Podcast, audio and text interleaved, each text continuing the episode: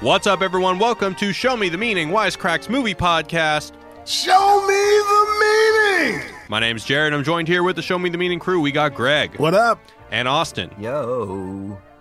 and our the Wisecrack CEO Jacob. I was trying to remember. Is this the when was the last time he was on? I remember it was relatively recently. What's up, Jacob? What's up? Synecdoche, New York, and Eyes Wide Shut. Only the good movies. yeah, he pop he pops in when he wants to talk about a movie that he loves. But uh, anyway, today we're talking about Mandy, the 2018 film directed by Panos Cosmatos, starring Nicolas Cage. I already know what Jacob thinks about this movie, so uh, let's start with Greg. I know Greg watched it this morning for the first time. let's hear it. Wild movie. Very wild. Um, I'm a fan of revenge, so Yes. uh, I enjoyed it. Uh, I really like the cinematography of it, for real, for real. I mean, the colors. Uh, it reminded me of uh, what's the Harrison Ford Blade Runner, uh, with all the shadows, uh, the rain. Not a lot of dialogue. Very space odyssey. I was into it. Uh, cheesy as fuck. Took me back to the '80s. It made me just enjoy Nicolas Cage more, though. You know, like a lot of people shit on Nick, but I, I, I'm starting to love Nick, man. Just because he just doesn't give a fuck. He's like, yo, this movie sounds weird as all hell, and you know what? I'm gonna do it. Uh, I'm gonna smile with blood all over my face and shiny white teeth at the end of it. It was uh, it was good. It was very weird, culty. Um, I'm into cults. Uh, I, I I- I liked it. Um, I probably wouldn't watch it again. Uh, but I but I enjoyed it, and it made me want to watch uh, his first film. Uh, so yeah, I, I, I liked it. It was weird, very weird, Yeah. very very twisted, dark fantasy, Kanye West, weird. Had anyone said anything to you about this movie before? I think I've heard you guys talk about it before, Okay. but nobody else. Okay, cool. Uh, Austin, what about you? Yeah, so uh, yeah, I watched it last night, and um, I, I feel like I really missed out not being able to see it in the theater. You know, like it was cool. I sat in my living room with the lights all out, and I had my my head or my uh, earbuds in and blasted the music, and um, and I was kind of like just locked into the screen, which I think allowed me to immerse myself into the aesthetic. But if you can, if you're listening to this and you haven't seen it or you want to see it a second time and you haven't seen it on the big screen, maybe you saw it on a laptop, I'd say try and go see it at like an art house theater. I'm going to try, actually. I don't know if it'll be here and have a, a, a theatrical release, but I'm going to try because I feel like it would just kind of make the grotesque even more grotesque, you know? Um, and uh, yeah, I don't know what to think about it. It's it's a film that I'm still kind of working through, thinking through, but I agree with Greg about the aesthetic. I thought that visually it was interesting. You know, if we're gonna like name drop and like cross reference, you know, I was thinking about like Refn uh, and like Neon Demon with the use of primary colors. Um, I thought it had some really interesting psychedelic uh, psychedelic themes and aesthetics that it was exploring. It and apparently the dude's dad that directed it directed like First Blood Part Two and Cobra and a couple other like Oh. schlocky 80 films. So I'm like, oh, so I'm totally thinking now about like like early 80s, late 70s grindhouse, grainy kind of cinema as well, and all of that was in there. So it was something interesting. I think film nerds, cinephiles will love this movie from a and from an aesthetic perspective and even a thematic perspective. Um, but yeah, so I. I, I enjoyed the aesthetic experience, but I'm not sure what that means about what I think about the film overall. I'm still working through that. Good answer. All right, Jacob, let's hear it. Oh man, this movie. Oh, it's just the best. I think. I think I was. I think Told it's like you, one of my cinephiles. favorite. cinephiles. And call me a nerds are gonna cinephile. I don't even think I'm a cinephile. I just think, God, for whatever reason, you know, those movies that don't have a reason, where you don't you don't have to like justify it or think through the logic of it, but you just let it wash over you, and it changes your life. Like those movies to me, those are the ones. And like the the, the this is one of those movies to me. I think I saw it the first time on a jumbo screen at a friend's house. We were watching it on a big screen in the dark on like he'd bought these old movie seats. So I felt like I had that experience. Jarrett saw it in theaters. I didn't get that. I wasn't that lucky. But holy crap, I loved it the first time. Saw it again today and loved it even more. And I don't I can't explain what it is exactly about the movie. Most of the films that I love are more like Synecdoche or or or Magnolia or There Will Be Blood. Like these big like long time spans and they really they span like every every like morsel of the human experience, right? Like loss and death and and ambition and regret. And this movie is just so simple. It's like one simple story, one simple theme, but it's beautiful and like the music and the color and the gore they're all characters in this movie and it's just like an experience an emotional experience more than it is like a story but i i it, it is my movie. It, i love it. I think it's like my favorite movie since tree of life and that movie also kind of moved me in this kind of way. Uh, different obviously but i just fucking love it. It's a fucking rocking movie. But Jacob, I just have to say, this is crazy to me because I know one, you don't really like Nick Cage. i know. Two, I you know don't that, really that's like sacrilege violence. to even say that. I I know. I realize that. I actually do You know- like him in certain roles, but let's just say I don't like him in one movie. Well, okay, but you don't really like violence. I don't like violence and I don't like action movies. Hmm.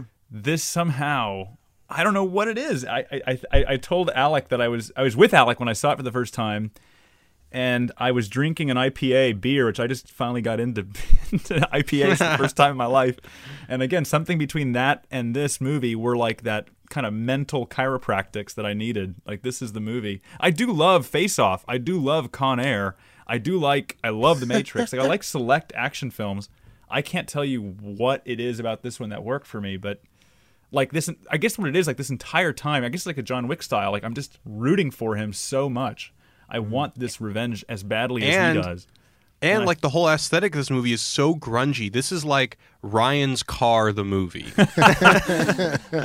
and and that's that's God, not actually- a Jacob thing usually. no it's it's like i guess it's like it's like uh like the grindhouse style it's got like a lot of noise and grit Yeah, but very it's beautiful it's really beautiful like like the color palette it, it's just gorgeous i mean honestly I, I- every like any frame that i stopped in this movie i kept thinking god that's a beautiful shot and it happens again and again like there's like this very ethereal sort of like trip i mean it's trippy i guess like you just have that kind of aesthetic constantly but the colors are constantly morphing and changing and turning and you just don't see a movie that looks like this ever ever. I mean, this is it's it's like Tree of Life had a very distinct and unique look. Or I think about that movie, um, like uh, uh, what's that f- like that film about like flying uh, over Tokyo on the high? I can't remember the name of that. Oh, the Enter the Void, like Enter the Oh, Void yeah. style, like Noé, a for sure. specific look.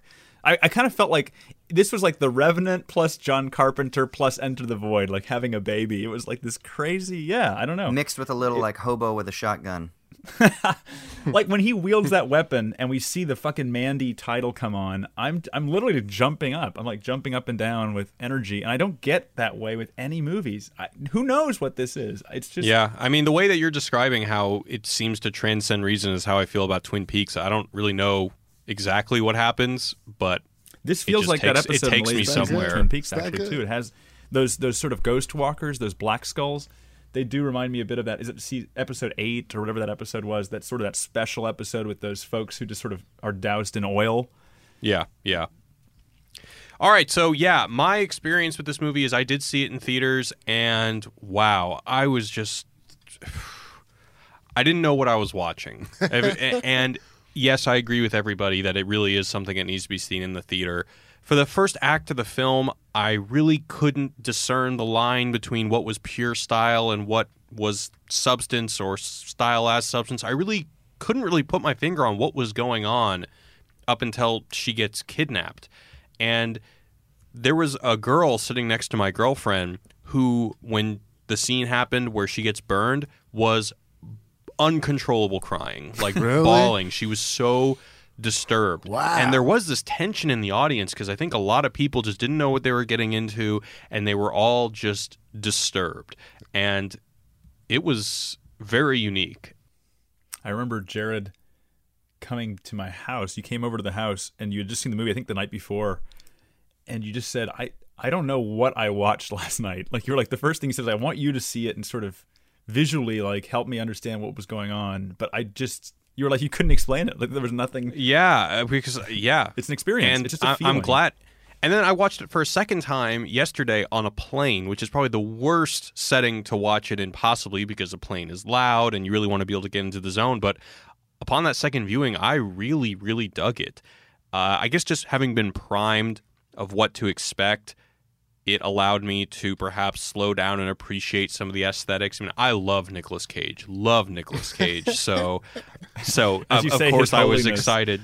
yeah, I was excited to see him, and I am somebody who likes violent action movies, and I like revenge, and I'm all down for stuff that's super stylistic as long as it's not drawn out and boring. But upon a second viewing, I was able to kind of contextualize the pure shock from the first screening. And uh, yeah, I like this movie a lot. What's the meaning behind it though? Like that's Well, what I was trying to like. We're about to show you, baby. I'm All like, right. I'm just. I mean, I I know the the Reagan speech, Mm. uh, the porn, that shot where he's killing it, where they're fighting, and it's like the VHS porn is in the middle. It was a beautiful shot, and I know that has like some some representation, but I just couldn't. You know, I only watched it once, and it was early this morning. But I just I'm trying to figure out. yeah, what's I mean, we're the gonna 80s violence. You know, we're gonna play around with stuff, but I don't think that we need to impose meaning on everything. And in in this case, if this is a movie that is more about style or is more about mood and conveying a tone, then you know we can leave it at that. But I think there are some interesting things about it that we can talk about. I do love how Reagan, the Reagan speech, he says majority of Americans are opposed to porn. I wish he lived in 2018, where it was like you have porn in your pocket wherever you go, and trust yeah, me, Yeah. buddy. those motherfuckers were just lying. Okay, Or not not not even the like I guess what the moral majority of today, not even they condemn it anymore. no, e- even then they didn't. They just said that when they were in public because they had to put on a pretty face. But you know, in the corner, they're jacking off while reading a fucking Playboy or something like that. left-handed. Uh, before we move on, I think Ryan sent us a voicemail. You got that on there, Greg? Let me see. Yep, here we go. What up, show me the meaningers? It's Ryan, your boy. Anyway, sorry I couldn't be there today, but I wanted to give a few thoughts about Mandy. So the first time I tried to watch this movie with my girlfriend Hannah, we were so pumped, and then we turned it on. We get an hour through it, and then we realized we were watching the wrong movie called Mandy. It was this movie about an agoraphobic girl that was in love with a sock puppet. I highly do not recommend it. I give that Mandy an F plus. Anyway, then finally we realized we're watching the wrong one, so we started the real Mandy. And to be perfectly honest, I was pretty dang disappointed. I had the highest hopes for this movie, and I kind of feel like it's very much a lot of weirdness for the sake of being weird, which is a genre I love usually. I, you know, I've seen a million exploitation movies, and this kind of feels like a very much trying to make a weird midnight exploitation movie to some success, I would say. But and, and honestly, I would preface this also that I think my biggest regret of 2018 was not seeing the movie Mandy in a movie theater because I really There you go. believe Yeah. more than any other movie this year that that really kind of sealed the deal for me not liking it as much. I'm watching it on my fucking laptop and it's like it's supposed to be really loud and you know weird looking. And it just wasn't. It just didn't have that effect. I feel like you need a full theater full of people that you can look to and mouth the words, what the fuck is going on while you're watching this for you to really get the full Mandy effect. So I think I kind of fucked myself by watching it at home. But, uh, so I don't recommend that to anybody. But I'm, but, but honestly, I, I- I'm really conflicted because I don't want to give this guy who obviously made a, went out of his way to make a really cool original movie, you know, shit for it. But I don't think it really worked for me. So I'm going to give it a, an unfortunate C plus to B minus. I, and the extra B minus is just because it, it is, you know, he did try to make something cool, but didn't work. Anyway, goodbye. I love you all. That you know, I I, I read this. Uh, I was reading an article on the movie. This guy named William Bibbiani from the Wrap wrote this review, and the first sentence on it kind of summed it up. And that's like looking at Ryan's reaction and my reaction, sort of pretty polar opposite. He says Mandy will drive some folks crazy and others into throes of ecstasy. It's a deliberately paced, ultra-violent, outlandishly stylish delivery system for Nicolas Cage's wild-eyed acting style, hmm. and a thoughtful meditation about why death metal totally rules. Love yeah, it. but you know, is there really that much death metal in the movie? You know, the part Yeah, at the end, it, I think so. you know, it almost felt like a destination when we get to the part of the church at the end. That music is rocking. I, I even have like this app to crank my iPad volume all the way up on this second viewing, and uh, like to crank it up like to two hundred percent. It it totally arrives at death metal toward the end. Like that's that's totally a lot of the homage of the style. Yeah, and it's got a it's got like a death metal or black metal aesthetic to it, and then of course it opens with a quote about you know when I'm bear or when I die, bury me deep, and then play speakers at my feet and play rock and roll and shit like that. And those are the final words of a dude who was executed um, in the United States. Uh, on, um, what's it called? Uh, what where you go to jail because you murder somebody? Capital punishment. so, and those were like his last words. So there is something kind of morose and death metally and rock and rolly that frames the film because obviously that's how it starts and then that's how it ends. So it kind of bookends it. And it's this Jóhann Jóhannsson uh, who did the music, who died very shortly after making the movie uh, of a cocaine overdose. Interesting. Which is also I guess rock he, and he roll. he did a he did a, a Nick Cage type of line Dude, that there. is That one that by far my favorite single shot in the movie. oh yeah, and that. LSD hit. yeah. Well, that one's also pretty rocking. The Boom. whole, Yeah. the- also, my least favorite part aesthetically are the dream sequences. The sort of animated dream sequences feel like a different movie. Yeah. Although in this movie, it's like they could show me anything. They could show me anything, and I'd be like, okay, you know, I've already seen the weirdness. I can buy it. It was real Tarantino, like certain certain aspects of it. Just the way they uh the title, how they kept bringing back the title scene uh with the chapters. Yeah, and Kill Bill has that animated exactly. sequence yep. too. Yeah. All right, guys, let's go into a recap. So, Red and his girlfriend Mandy live in relative seclusion in the peaceful Shadow Mountains. One day, while on a walk, Mandy catches the eye of Jeremiah, the leader of a religious cult called the Children of the New Dawn. This single glance turns into an obsession for Jeremiah, so he sends one of his goons, Brother Swan, to kidnap her. Before he leaves, Jeremiah gives him a mysterious artifact called the Horn of Abraxas. Using the Horn of Abraxas, Brother Swan summons a band of biker mutants to capture Mandy. The cultists drug Mandy with a giant bug, and Jeremiah tries to indoctrinate her, but when she rebuffs his advances and humiliates him, Jeremiah and the children burn her alive as a tied up Red watches on. The cultists leave, and Red escapes his binds. He then retrieves a crossbow from his friend, who tells him the mutants are called the Black Skulls, LSD couriers who took a bad batch and have never been right since. Red crafts a badass axe and vows vengeance. He tries to pick one off, but crashes his car and is kidnapped and brought to their compound. Red escapes his binds again and murders all the Black Skulls in the house, but not before doing a giant line of coke and tasting a little bit of LSD. Red approaches the chemist, who points him in the direction of the Children of the New Dawn. When Red reaches them, he kills them all and confronts Jeremiah in the abyssal lair, where he crushes his skull with his bare hands and burns the place down. He leaves in his car, has a vision of Mandy next to him, and drives off, where we see behind him are two moons. End of movie. Yeah. Great shot. Those moons are beautiful. Yeah. Someone wrote, uh, should I watch this film high? Definitely. Oh yeah. I was even I was even gonna tell Definitely. Greg, Greg, if if I at any time you wanted to break your sobriety, now would me. be the time. Oh, I know. I was watching. I was like, oh, this would be great on mushrooms. I watched like well, I think it would be a great too mushroom far. I watched it with a brewski. Works perfectly. Very nice. Very nice. very, very nice. All right, Those so- So I wanted to talk about the opening quote, but it seems like Austin already covered that, and he actually had more uh, insight on that than I did. So wait, who was this guy who said it before he was put to death on death row? Yeah, I- fuck. Hold on a second. I had it and then I closed it because I didn't think I needed it because I didn't know if we were going to talk about it. But um, if you Google the quote, so what is the quote again? It's when I die, bury me deep, lay two speakers at my feet, wrap some headphones around my head, and rock and roll me when I'm dead. Okay. Uh, give me two seconds and I will tell you. Oh, it turns out, yeah, the last words of a murderer and kidnapper, Douglas Roberts, who was executed in 2005. Oh, interesting. And this is uh, an article on the Portland Mercury by Erik Hen- Henriksen, who's kind of pointed that out. Yeah, and I and I found it from uh, the New York Review Daily. So it seems that it's corroborated by a couple of sources. So I mean, it's kind of again rock and roll, but there's something interesting about that as being why is that the quote that frames the film, right? It, it seems to emphasize a purely aesthetic reading of the film. Right? Just like, hey, this is rock and roll aesthetic. That's the point. Somebody died saying this. you Right. know, who You're killed right. a man. Yeah. Yeah. Anyway, the next thing I want to talk about is uh, drugs and drinking. So, one thing that I found interesting was at the beginning of the film uh, when we have that awesome intro song, and Nicolas Cage is cutting down trees, he's at work, and he gets into the helicopter and he initially refuses a drink from his friend or something. and then you know after Mandy gets burned alive and he has his epic freakout moment, he like takes out a bottle of vodka from like a drawer in That his was hidden. bathroom Yeah. that was hidden.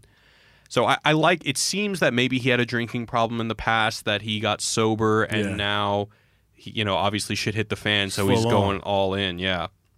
Yeah. And do you guys He's remember? the demons, man? Yeah. There's a shot at the beginning of the like the very beginning of the movie when we have this kind of montage of dissolves and you see some of Mandy's art and you see her face. Is she smoking opium? She's there was like a shot of her smoking something. I always thought she was just smoking cigarettes. I thought she was just smoking was- weed out of a pipe. Oh, was it? Oh, It was a weird Yeah, looking pipe. pipe, and. I, and I felt like the it was like black. You know, weed is usually green or Mm-hmm. purple or orange or you know something like that. or white. um, but uh, yeah, so I was wondering about that, and then of course the whole LSD and the coke uh, stuff, and um, yeah. Before I move on, did you guys have anything other anything else to say about that? About how the movies kind of deals with drugs or kind of relishes in drugs? It's a big drug movie. It's a yeah, big drug aside from movie. the aesthetic, yeah, I don't. I think just the the visuals, like the otherworldliness of of the drugs, seems to be like like even you can look at the alcohol as that way. Like he he drinks that alcohol and he unleashes what he needs to become. Uh, in the same way, like the the drugs are helping her paint these fantasy worlds.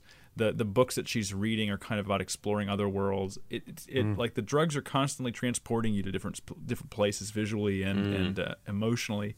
And I I don't know. I think it's just sort of like it's a it's a movie that sort of captures that spirit of just of not of being inebriated somehow with some substance by something, just not being in the normal state. And his drugs get harder and harder throughout the movie. Yes, you know, they it do. starts off with cigs, then it's the vodka, then it's the coke, then it's the LSD, and the killing gets brutal, more more brutal every um the the further the movie goes. Mm-hmm. So it's Is that probably a chemist dude making uh, micro dots at the end? I think so. I think that guy's just like slurping on his fingers. Like Yeah, I love that. Because I, I was when he was doing it, I was like, if that's micro dots, his fingers, he's not wearing gloves. I was Oh, like, no, it he's- still yeah, would he soak was- into your skin. Yeah, he was just totally, totally fucking tweaked at that point. That guy's He's been he's been on cloud nine for a long time. well, that's time. why he started. He like he didn't even have to hear the guy talk. He was like, "Oh, I'm sorry." Yeah, he yeah. just felt everything. Yeah, but he, he seemed to have understood everything. You know, like in, those, in those drug moments, sometimes you can uh, communicate without communicating or without Yeah, speaking. that third. I mean, so uh, the French poet Rimbaud, it's R I M B A U D. He has this phrase where he talks about the deregulation of the senses, and he was this amazing poet who died in like his early twenties or something like that. But he wrote this amazing poetry in his like late teens, and he talks about this idea of what of of the kind of benefits of deregulating our senses. You know, our senses they kind of like keep us together on uh, in our daily lives, which is great because it helps us make judgments about should I cross the street now or how do I reach for this can on the shelf. Like I can actually judge my motor faculties, and it connects to your uh, your mental cognitive faculties. But that sometimes that there's this amazing effect that can happen when you scramble the codes a little bit within your own psychological being, and it releases different flows of potency and connection with the world, and it kind of reorients things. And for me, this whole film was about that. It was like not only are the characters having their senses deregulated, whether it's through their own uh, intake of chemicals, but the aesthetic kind of induces a deregulation of our senses based on our expectation going in. So, you know, people are like, oh, it's a psychological film or it's a psychedelic film. Like, what does that mean? I think what it means is that it's actually acting upon us as it deregulates our senses in watching it because it it sort of confounds our expectations of what we're expecting in a genre film. You know, it's not just a straight slasher film. It's not just a straight revenge film. It's not just a straight aesthetic film, right? And so it's Yeah. combining all of these things. yeah, that it sort of like the drugs get you into a certain state of mind, and the film is doing the same thing. Like it's getting you into a state, whether it's the same exact state doesn't matter, but it's getting you into state, into like a, into a, an altered state of some kind. I totally feel that. I feel like you know you can consume this movie in, in a matter of just state like a state. It's like a mind altering, state altering sort of experience for me. 100%. So, have, after what you said, Austin, how do you read the two moons at the end, or the two suns, two planets, whatever we're seeing at the end? The basically the landscape has completely transformed. Is this supposed to indicate some sort of transformation within Red's character? Into like, is he just gone in terms of his senses? Has the violence transformed him? What do you think? Yeah, I mean, I'm not so sure about it from that angle, but I couldn't help but think about Lovecraft and the idea of cosmic horror in relation Sure. to also the grotesque throughout this whole film. So the grotesque is a a term that is used in like literary criticism. Um, Umberto Eco wrote an amazing book called like On Ugliness or just maybe Ugliness. I can't remember if it's On or just Ugliness, but where he talks about the idea of the grotesque, how it's been historically charted, you know, uh, through from like the the Middle Ages um, and even previous to that, up through kind of postmodern efforts to try to redeem the ugly and and actually embrace the ugly or ignore the ugly or or kind of like understand why is it that something is deemed as ugly or grotesque or kind of excessive and how can we kind of like uh, reconcile with it? And i think that there's something going on here too is that there's sort of like this we're we're confronted with the grotesque. You've got those fucking weird dude beast things that are monstrous things that are on their motorcycles loud noises and you know if they've got freaky outfits and they've got spikes on them and you know they're kind of like not human but not not human. They're kind of like a more than human beast kind of thing. Um, and then you've got Nicolas Cage who then has to kind of like become that in order to fight them right? Like hu- the human world is not sufficient i mean that's even why jeremiah and the cult have to call on that biker gang to it to, to get the thing that they want they have to they have to tap into the more than human and so then Nicolas Cage in order for him to exactly get revenge he has to become monstrous and so I was thinking a lot about that. And then there's this Lovecraft quote that I kind of uh, have right here. Um, and it's from an essay by a philosopher named Ben Woodard, who writes a lot on Lovecraft and cosmic horror and like the weird and the non human or the post human or the inhuman. And so he says this he says, uh, Lovecraft speaks of the tension between the natural and the unnatural in his short story, The Unnameable. And then this is the quote Lovecraft says, if the psychic emanations of human creatures be grotesque distortions, what coherent representation could express or portray so gibbous and infamous a nebulosity as the specter of a malign, chaotic perversion, itself a morbid blasphemy against nature? And it's it's that idea that this is like a blasphemy against the beauty of nature, right? Like the, the cosmic is ordered and harmonious. You know, the word cosmos is harmony and beauty. And we look at the stars, and, and from our perspective, there's an order. But this film challenges that. And I think the end is a culmination of that. It's like this cosmic, grotesque disruption that then you reconcile with at the end, which is why he's covered in blood and he's driving, but he's got a big fucking crazy smile on his face with his beautiful white teeth. So there's this juxtaposition between the natural, the unnatural, the grotesque, the beautiful, and, and I think that's kind of what's going on. Shiny white teeth. It's like he got his teeth whitened right before that scene. you know, they're just. He's got He great teeth. He's always had glistening. great teeth. What's that machine that has like the LED lights? That's all the rage right now in Hollywood. What's uh, the like what you put the mouthpiece in and it's the blue light. is it High Smile? HiSmile or something? I think Yeah. that's what it is. All right, uh, I like that answer a lot, Austin. Um, let's talk about the Reagan thing that uh, Greg brought up earlier. So, uh, similarly, this is kind of the thing I always latched onto in terms of like, where do I even start? We're trying to figure out what this movie might be about. It's also weird that it seems like they didn't really have to give it a specific year because most of it takes place in the forest, and I guess the guy is like a record player. But other than that, there it seems pretty, you know, could take place in almost any time period. Um, but anyway, let me go ahead and read it. So this is the I beginning wish, of the movie. I wish there wasn't a title card at that point. Actually, I yeah, I felt like it would have been just as clear and kind of more like it wouldn't have taken me out of it. Like it took me out when that first title card came up and it said 1983, but then there were three more or two more title cards that kind of like Yeah. were chapter breaks where I was kind of like, okay, I get it. But I kind of wish it just left you with Reagan talking and then you knew that it was the 80s. Yeah. Yeah, well, the, the actual title card that says Mandy isn't until an hour, Hour and and 15, 15, minutes yeah, into the movie. totally, yeah. yeah. Yeah, the it's movie. halfway through. Well, but there's Yeah. a second one that says like the children of whatever. It's the Children of the New Dawn, which is I think the name of the sort of the It's the Bible name of the cult. cult. group. And, Okay. and then Yeah. you got yeah the Shadow Mountains are earlier on, but also aesthetically those change, right? Like you have three very distinct styles. The first one's almost like a Liberace type, dazzling, beautiful, mm. bright. Yeah, this is right. this is what I asked Jacob about when I was at his house. Yeah, these these title cards. So the first one again, the Shadow Mountains, what we're talking about here, at AD 1983. and I'd like to read the quote again or hear you'd read the quote because I don't. I, I caught a little bit of it. I know it was Reagan, but I think I, I get what you're saying. Like it didn't need a distinct time. I think that it's sort of playing off the whole. You know, it's like the the Stranger Things nostalgia for the '80s, the Yeah. the, the love of these the '80s sort of horror films as well. But um, I I agree. It didn't probably need a distinct time, but it didn't really pull me out of it too much. But anyway, that first one's very dazzling, sparkly, bright, pretty, clean, blue, which is very you know obviously cool and calm. And then it starts to move into the Children of the New Dawn. The second title card is very Stranger Things, almost like the same exact font, or like John Carpenter's The Thing, or the Stephen King novel, like the Stephen King novels and films that all had like that red glowing text.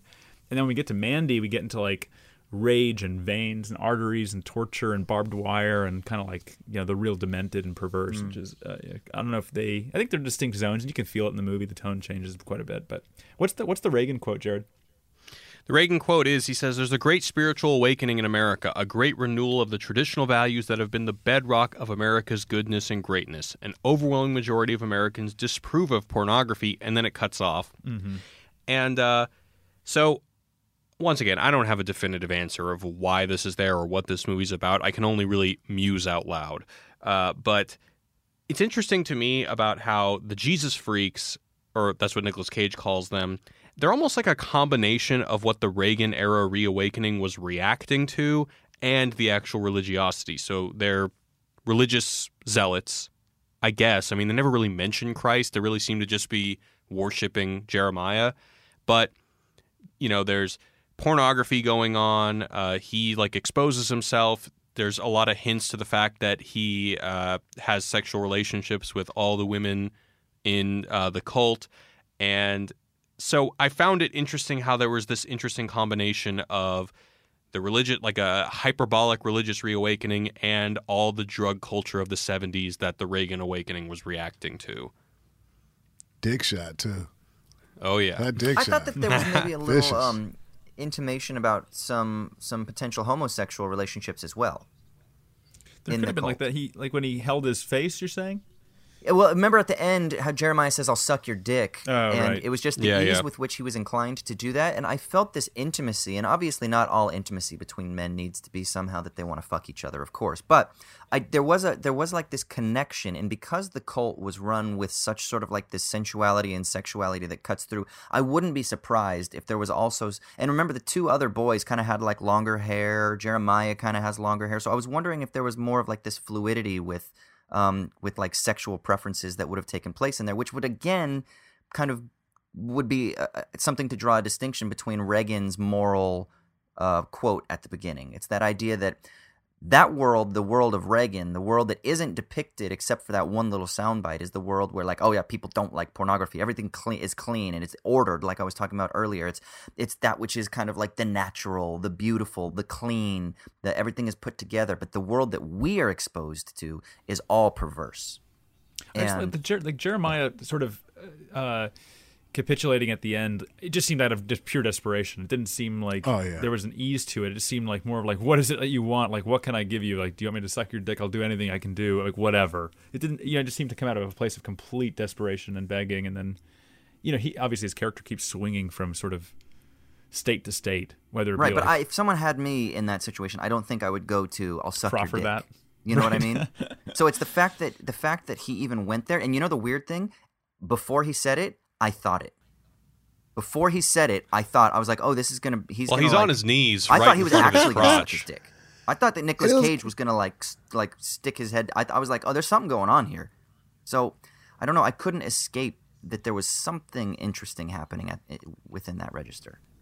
I thought it was a little comic break too, because the movie has like jokes in it. Yeah. you know, he was like, because he the way he said, "I'll suck your dick, man." You know, it was very, It's like a, like a Dave Chappelle Yeah. line. yeah, come Yeah. on, man. Oh yeah, like uh, oh, what's what's the crackhead's name? um, uh, Tyrone I. Biggums. Yeah, yeah. Okay, I'll anyway. suck your dick. But yeah, well, th- this brings me brings to the the next point I want to bring up, which is sex, death, and porn.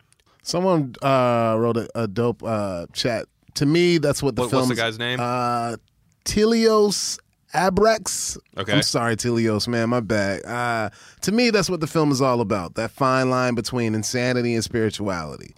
Oh, There, okay, yeah, that's a good yeah. one. So, in terms of the, omnipresence of sex and specifically porn. I, I listed out some stuff. So, as you guys just mentioned, not only does uh, Jeremiah show his dick to Mandy, but he tries to sleep with her. Uh, both the old women and Jeremiah offer Red sexual favors to avoid being murdered. Remember the woman, the old woman before says like, "I'm a very comforting lover. I can anticipate my lover's every desire." And then uh, this is one of my favorite things in in horror movies or movies about murder is when they kind of play with a act of violence and kind of connect it to an act of sexuality. So Brother Swan gets the axe pushed into his mouth like it's a dick. Yep. Uh, the blood sprays all over Nick Cage's face as he's pushed up against a TV with porn on it. It's kind of like a weird, gross cum shot. Oh, totally. Oh, I didn't think Uh, about all this. And then my favorite is when when when Nicolas Cage at the end when he crushes Jeremiah's head, he's exhaling. He's like uh uh uh like he yeah. just came. Ah. Yeah. Yeah. And um I, That's when bought my it. mom walked in. I was like, "What are you watching?" I don't really have any meaning to discern this. I just find it interesting and I've there have been other movies in which they play with this proximity between sex and death and I always find it like intellectually titillating when they do this, but I don't really know if it makes us recontextualize the narrative in any way. I thought that was just playing on the 80s horror movie theme, you know, like any person that has sex, the virgin always lives. Anytime a girl shows her boobs, next thing you know, she's getting slashed up. Uh, it's the same themes. Yeah. Yeah. And then of course there's the animated sequence of Mandy where she's always naked. In, in general, I found it really interesting that there's I don't know what the actress's name is, but there's something about that woman's face It's that scar. and, and that The scar. and she has Scar. one eye dilated, so her right eye, the left to us when we're staring at it, when she's coming out of the lake, in that very first shot of her, only one eye is dilated, and they play with this dilation of the eyes for every character who touches the LSD. You see every character kind of their eye almost completely becomes black, and it almost goes beyond the point of the iris. Like it goes, it just like their eyeball comes, becomes black. Um, and yeah, that that was it's odd. If you see, if you go back and look at it, I noticed the first time and saw it back the second time. Mandy only has one eye that's dilated, um, and it's just and it's the opposite side of her scar. So yeah, she's got a very unique face. a A very- very not- unique face. I, I Haunting don't look. believe that's that's her kind of standard look though. She was in a Black Mirror episode. Um, Which one?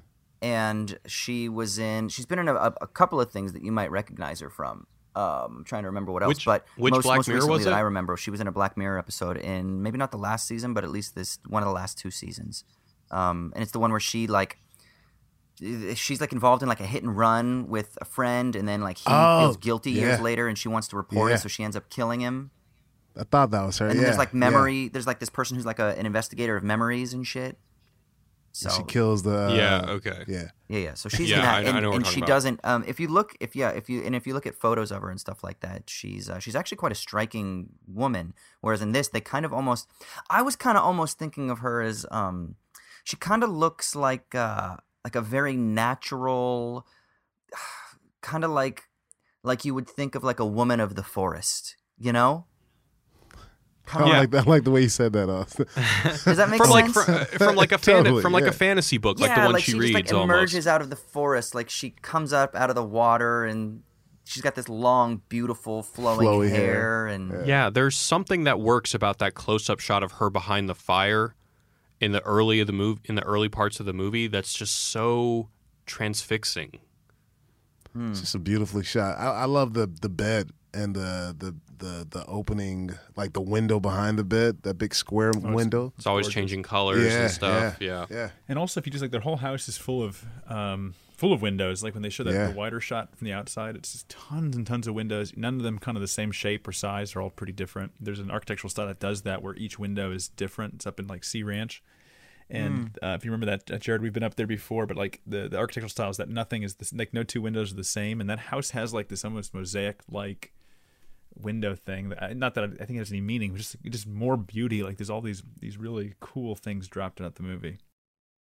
yeah. I mean, I think this goes again to that thing that that Umberto Eco writes about with like reclaiming or redeeming ugliness or the grotesque. It's like these things that we think, oh, that's out of order. Like it's not symmetrical. The windows aren't all the same size, but somehow by shining a beautiful blue light through that one window, but there's red in the foreground in this juxtaposition of primary colors. It creates a sort of redemption of the oppositions or, or a redemption of our confounded expectations. And and you see this throughout and i think that this fits with the themes of sexuality that that there is like a libidinal because sometimes like you can fetishize the grotesque right you want that that stimulation that is beyond uh, just kind of like the tame things that religion tells you. So if the Reagan quote is meant to frame that, like, oh, we're this like spiritually enlightened uh, community now, now that like Reagan is in charge and neoliberalism has taken hold, but there's still the grotesque that's going on. There's still the excessive that doesn't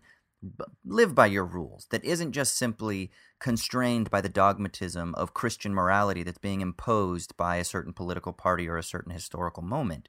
And that all of these themes are kind of like being woven through as alternatives to that excessive to that, beyond that. So you have monsters and the monstrous and the cosmic and sex and porn and violence and um, homosexuality, which at the time in particular wasn't something that was nearly as acceptable or affirming uh, uh or uh, as that we would affirm now. And so you have all these things that are intentionally confounding this kind of like tight, neat package of connection uh, or, or, this tight, neat package of community that supposedly defined early 80s Reaganism. What about the uh, the radio tower? I saw you know, some like comment about it. that. Yeah, in in that acid yeah. trip. Mm-hmm. You know, I guess when he first when he took the LSD, that's the first thing he saw. Somebody wrote that the radio tower emit a, fre- a frequency that is not supposed to be in nature, controlling human minds. Uh, yeah, I like that. I like that. Uh, what's that? What, it definitely know? calls back to him listening to the Reagan thing on the radio. Reefer Shifers. I don't know. Everyone, everyone, in the theater or in, the, in, this experience like, at this home theater as soon as he like put it dabbed his finger into that into that uh, lsd and was about to touch it everyone was like oh! And then it just sort of blasts you know it's like again so uh, satisfying. Yeah let's talk about the Nicolas cage as a meme because i think yeah, it's necessary.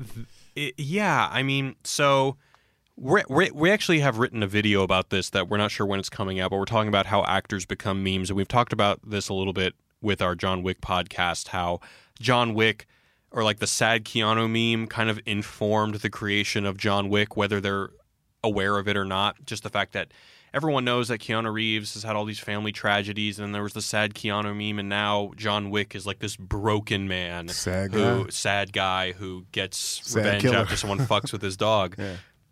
And um, I remember I read today that originally Nicolas Cage was offered the role of Jeremiah. Oh. And he turned it down, and instead he got the role of Red. And I'm just wondering if somebody else played Red, would this be an, an entirely different movie? Oh there are God. times where in in the theater, and this is why I wish everyone got to see it in a theater, because as soon as Nicolas Cage started screaming in the bathroom, the audience lost it. They were laughing, and it was yeah. it was awesome.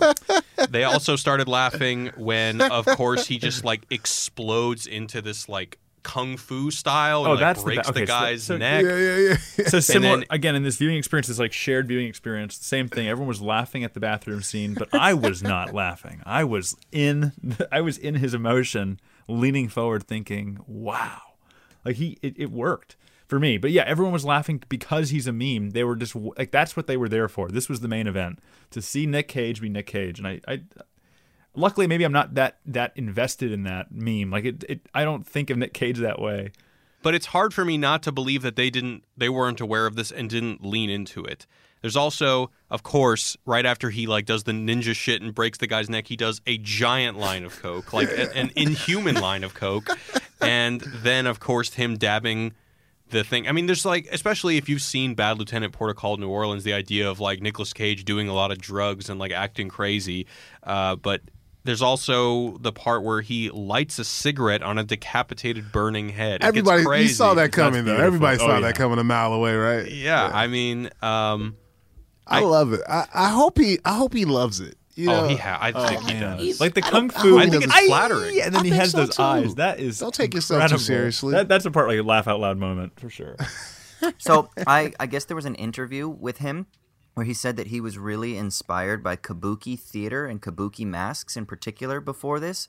So he was trying to kind of like use that to funnel that like his character through. Like there's something about kabuki and masks, and so his facial expressions are again supposed to be personae, right? These these masks that he's presenting, um, which I thought was kind of another interesting layer to add to what it is that he's doing with his performance.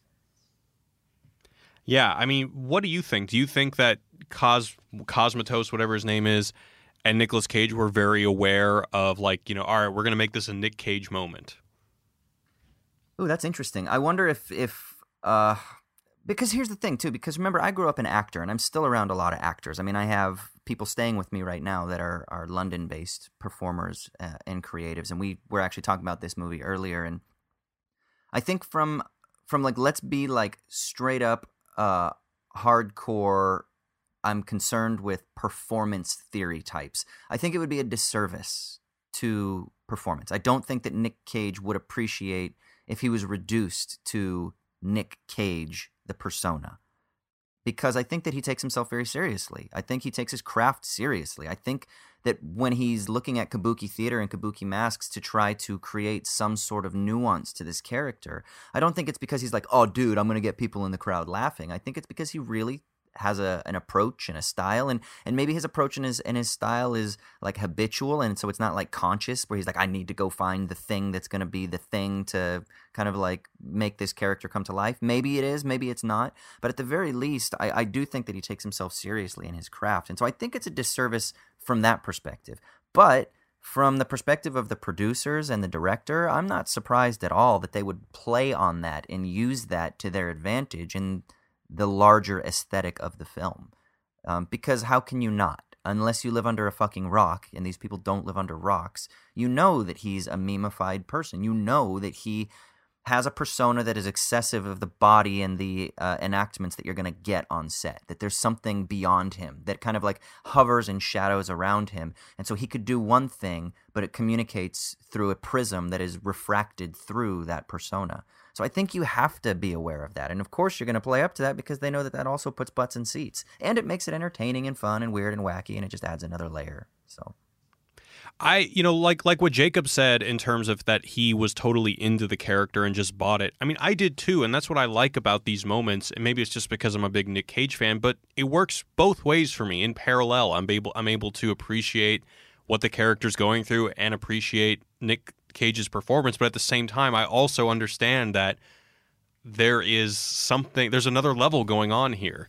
Yeah. So, oh, so the scene it, where Nick, so as he's watching Mandy get burned, that's the scene where I, I kind of felt so I, I do feel again like because he's become a like a unfortunately he's like a product of his own shenanigans like Success. people just look at look at those scenes and laugh immediately if he's just being himself or acting. But I think that scene, I wonder if if that was if the audio is stripped out for in post, where it could have been one of those moments where it wasn't going to land properly unless they went slow mo and you saw him screaming with the barbed wire in his mouth, and they just decided to go pure silence and and only the score. Or if that was intended from the get go, I don't know. But I could see it being the kind of thing like where, okay, it's over the top, we're losing the seriousness here if we kind of let the audio creep in, and so we'll kind of make it a moment instead. For me, I, I cried there the first time I saw that. I was like, "This is devastating." And when I see him in the bathroom, I know again, it's yeah, it's funny, it's silly, it's the shot is incredible and pretty and playful, but yeah, he he sells it for me. And I think you're like for you, like the way you're putting it, Jared. Like there are two ways of feeling it, experiencing it, and reading it. That's I, I kind of feel that same way. It's and, and it's, I get I get a little bummed because because he is a good actor. You know, he's really like, good. Yeah, he's amazing he's actor. over the top, but like I think Matchstick Matchstick Men is fantastic. Leaving Las Vegas is fantastic. I mean, Raising Arizona. It, I mean, I know Incredible. we're going back now. Before he was memeified and maybe got a little erratic and kind of eccentric, but he's. I, I still think that he's a very capable artist performer. I look, Nick is great, but that's just what happens. That's just what happens over time. Look, Michael Jordan is an amazing basketball player. And look at him, man. He's crying all over all over social media. He's on every shitty meme. That's just what happens after time. You can be great, but if you stay in a business for a long time, you know, after a while people are just going to shit on you. Nick is awesome, and I think Nick the the movie wouldn't come across if he didn't have that dedication. If he didn't like that scene where he's drinking all the vodka if he knew that people were going to laugh at him, the scene wouldn't be as good as it was. Yeah. So eh, it's a double edged sword, though. You know, he's great, but it is hilarious. I mean, he know we, he know he, he married Elvis's daughter. You know, I mean, like we, he knows what has happened through his life that that has made him viewed who he is. You know what I mean? And he knows he knows he's spent hundreds of millions of dollars and blows On all Dinosaur money. Bone. But Yeah. yeah, but I also think that if he just phoned it in, if he just said, "All right, I know what people want. It's just a Nicolas Cage freak out moment," it, wouldn't even have been good. Exactly. Yeah. Exactly. it- He like has the- to go there. he- he has to go there, invested, and because he's- of that, it's good. yeah, exactly. Yeah. Why do you guys think that uh, he spared the girl, like the young girl who basically does Russian roulette to prove that she loves Jeremiah? I think it's because of the Russian roulette. I think that he, I think he he he. uh, While she's complicit, I think he sees her as the victim, as yet another Yeah. victim. Totally. Isn't she pregnant? She have seemed no pregnant idea. in the beginning. Why? How do you? yeah. What made you think that? Uh, the the dress she wore, like the Uh, long flowy shirt that she wore, just made me think that she was when she was walking it. in and she closed it to have sex with him. I'm thinking, it just seemed like she was pregnant. I want to talk about real quick some of like the mystical elements in this because some of it can just be explained away by drug experiences, but some of it not. Like, what is the horn of Abraxas? Yeah. They blow that thing, and the the black skulls come. They have this thing called the tainted blade of the pale Knight, which is a a blade with an eye on it, and they there of course is the abyssal lair. Um, The girl emerald- says- emerald glowing stone. she yeah. says, It's all a beautiful dream, a dream he's having right now. Who's he? Is it God? Is it Jeremiah? I Um, thought it was Jeremiah.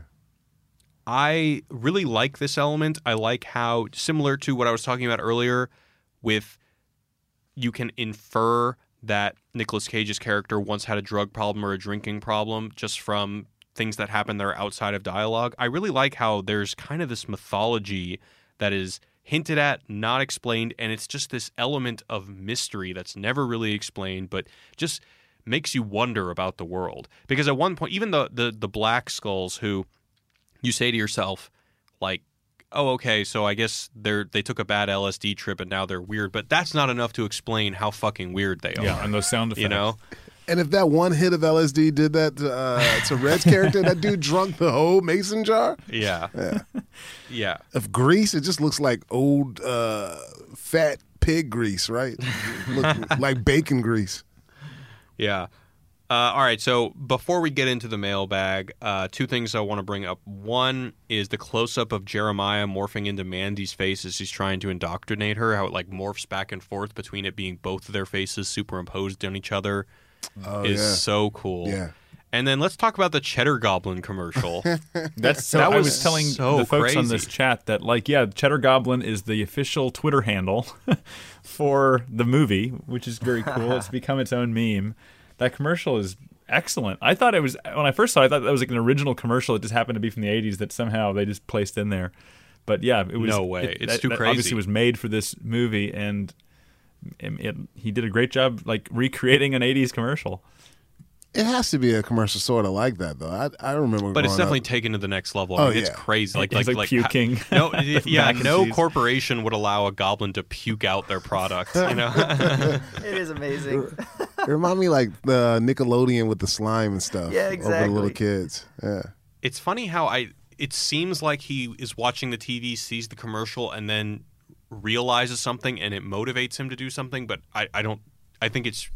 If it is, I don't know what it is. I think I it's think like it this comic relief. I'd love to go through like all the funny moments, but I think it's just another one of those breaks because he goes. We just see we just saw Mandy get burned.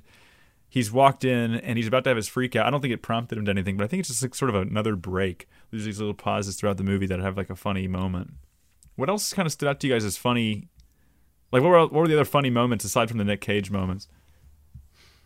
I didn't really think anything at the beginning was funny, uh, other than when Mandy was kind of humiliating him, and I guess Jeremiah's whole speech was kind of funny, especially when he, you know, takes his clothes off. It's pretty funny. Well, and his When song is like it's like there's a man named Jeremiah.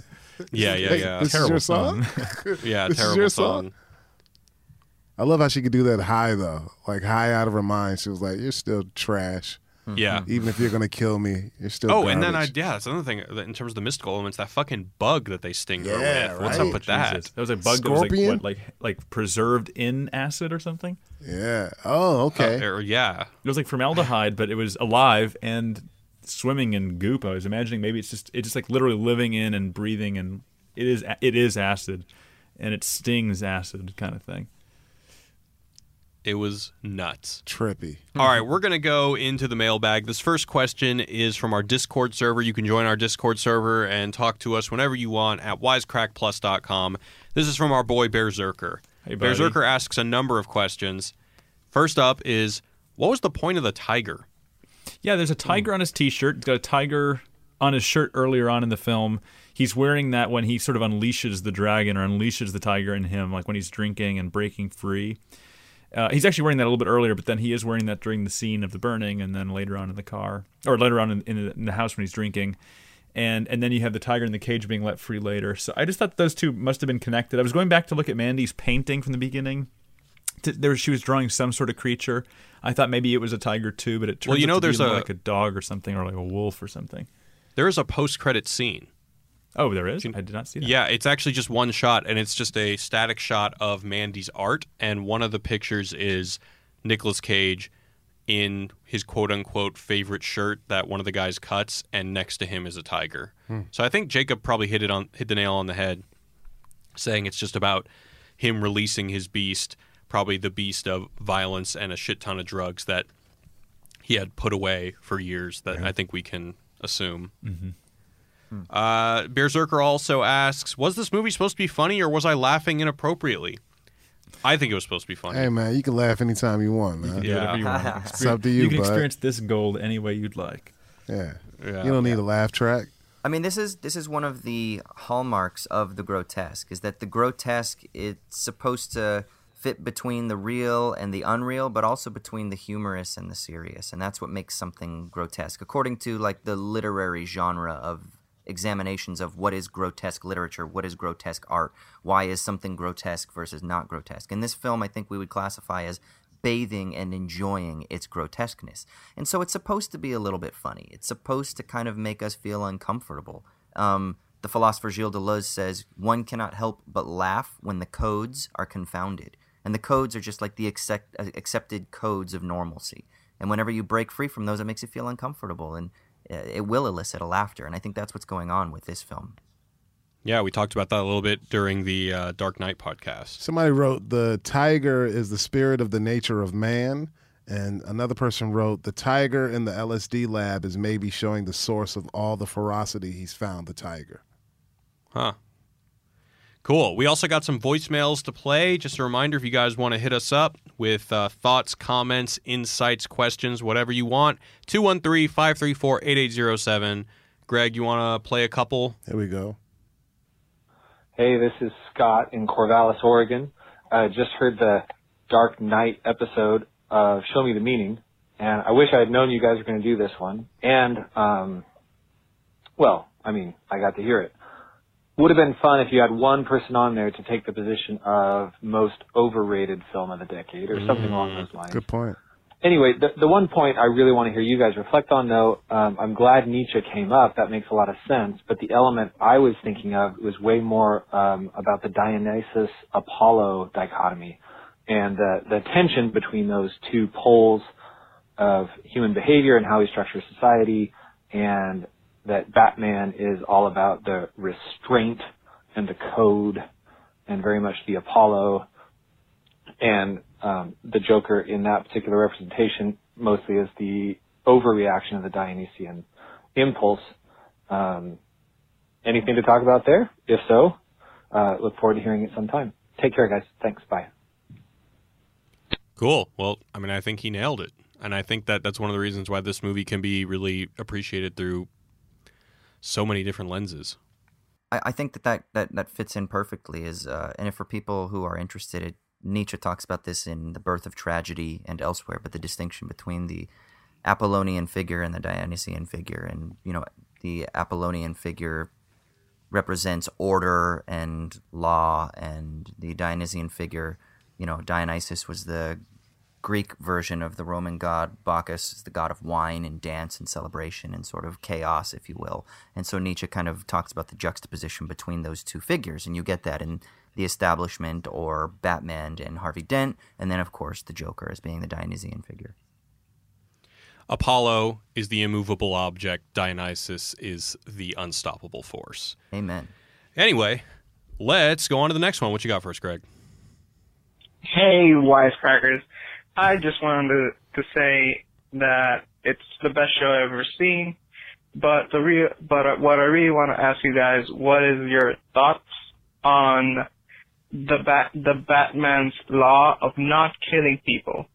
I know it's been debated like a million times, but no, real question I want to ask is, is it true of how Batman sees killing one person? Like, he thinks that if he kills one person, it's just a slippery slope to killing all crime. But do you guys think that way too, or is it just you kill one person because you have a standard of killing people? Like the Joker's mad, he wants to burn the world. Uh, but is that okay? Is the next uh, is the next guy really gonna be that way? I just want to hear your opinion. Okay, bye. It's a good question. Greg, what do you think? If you were Batman and the Joker was killing all these people and he was in your hands, you could kill him, would you do it?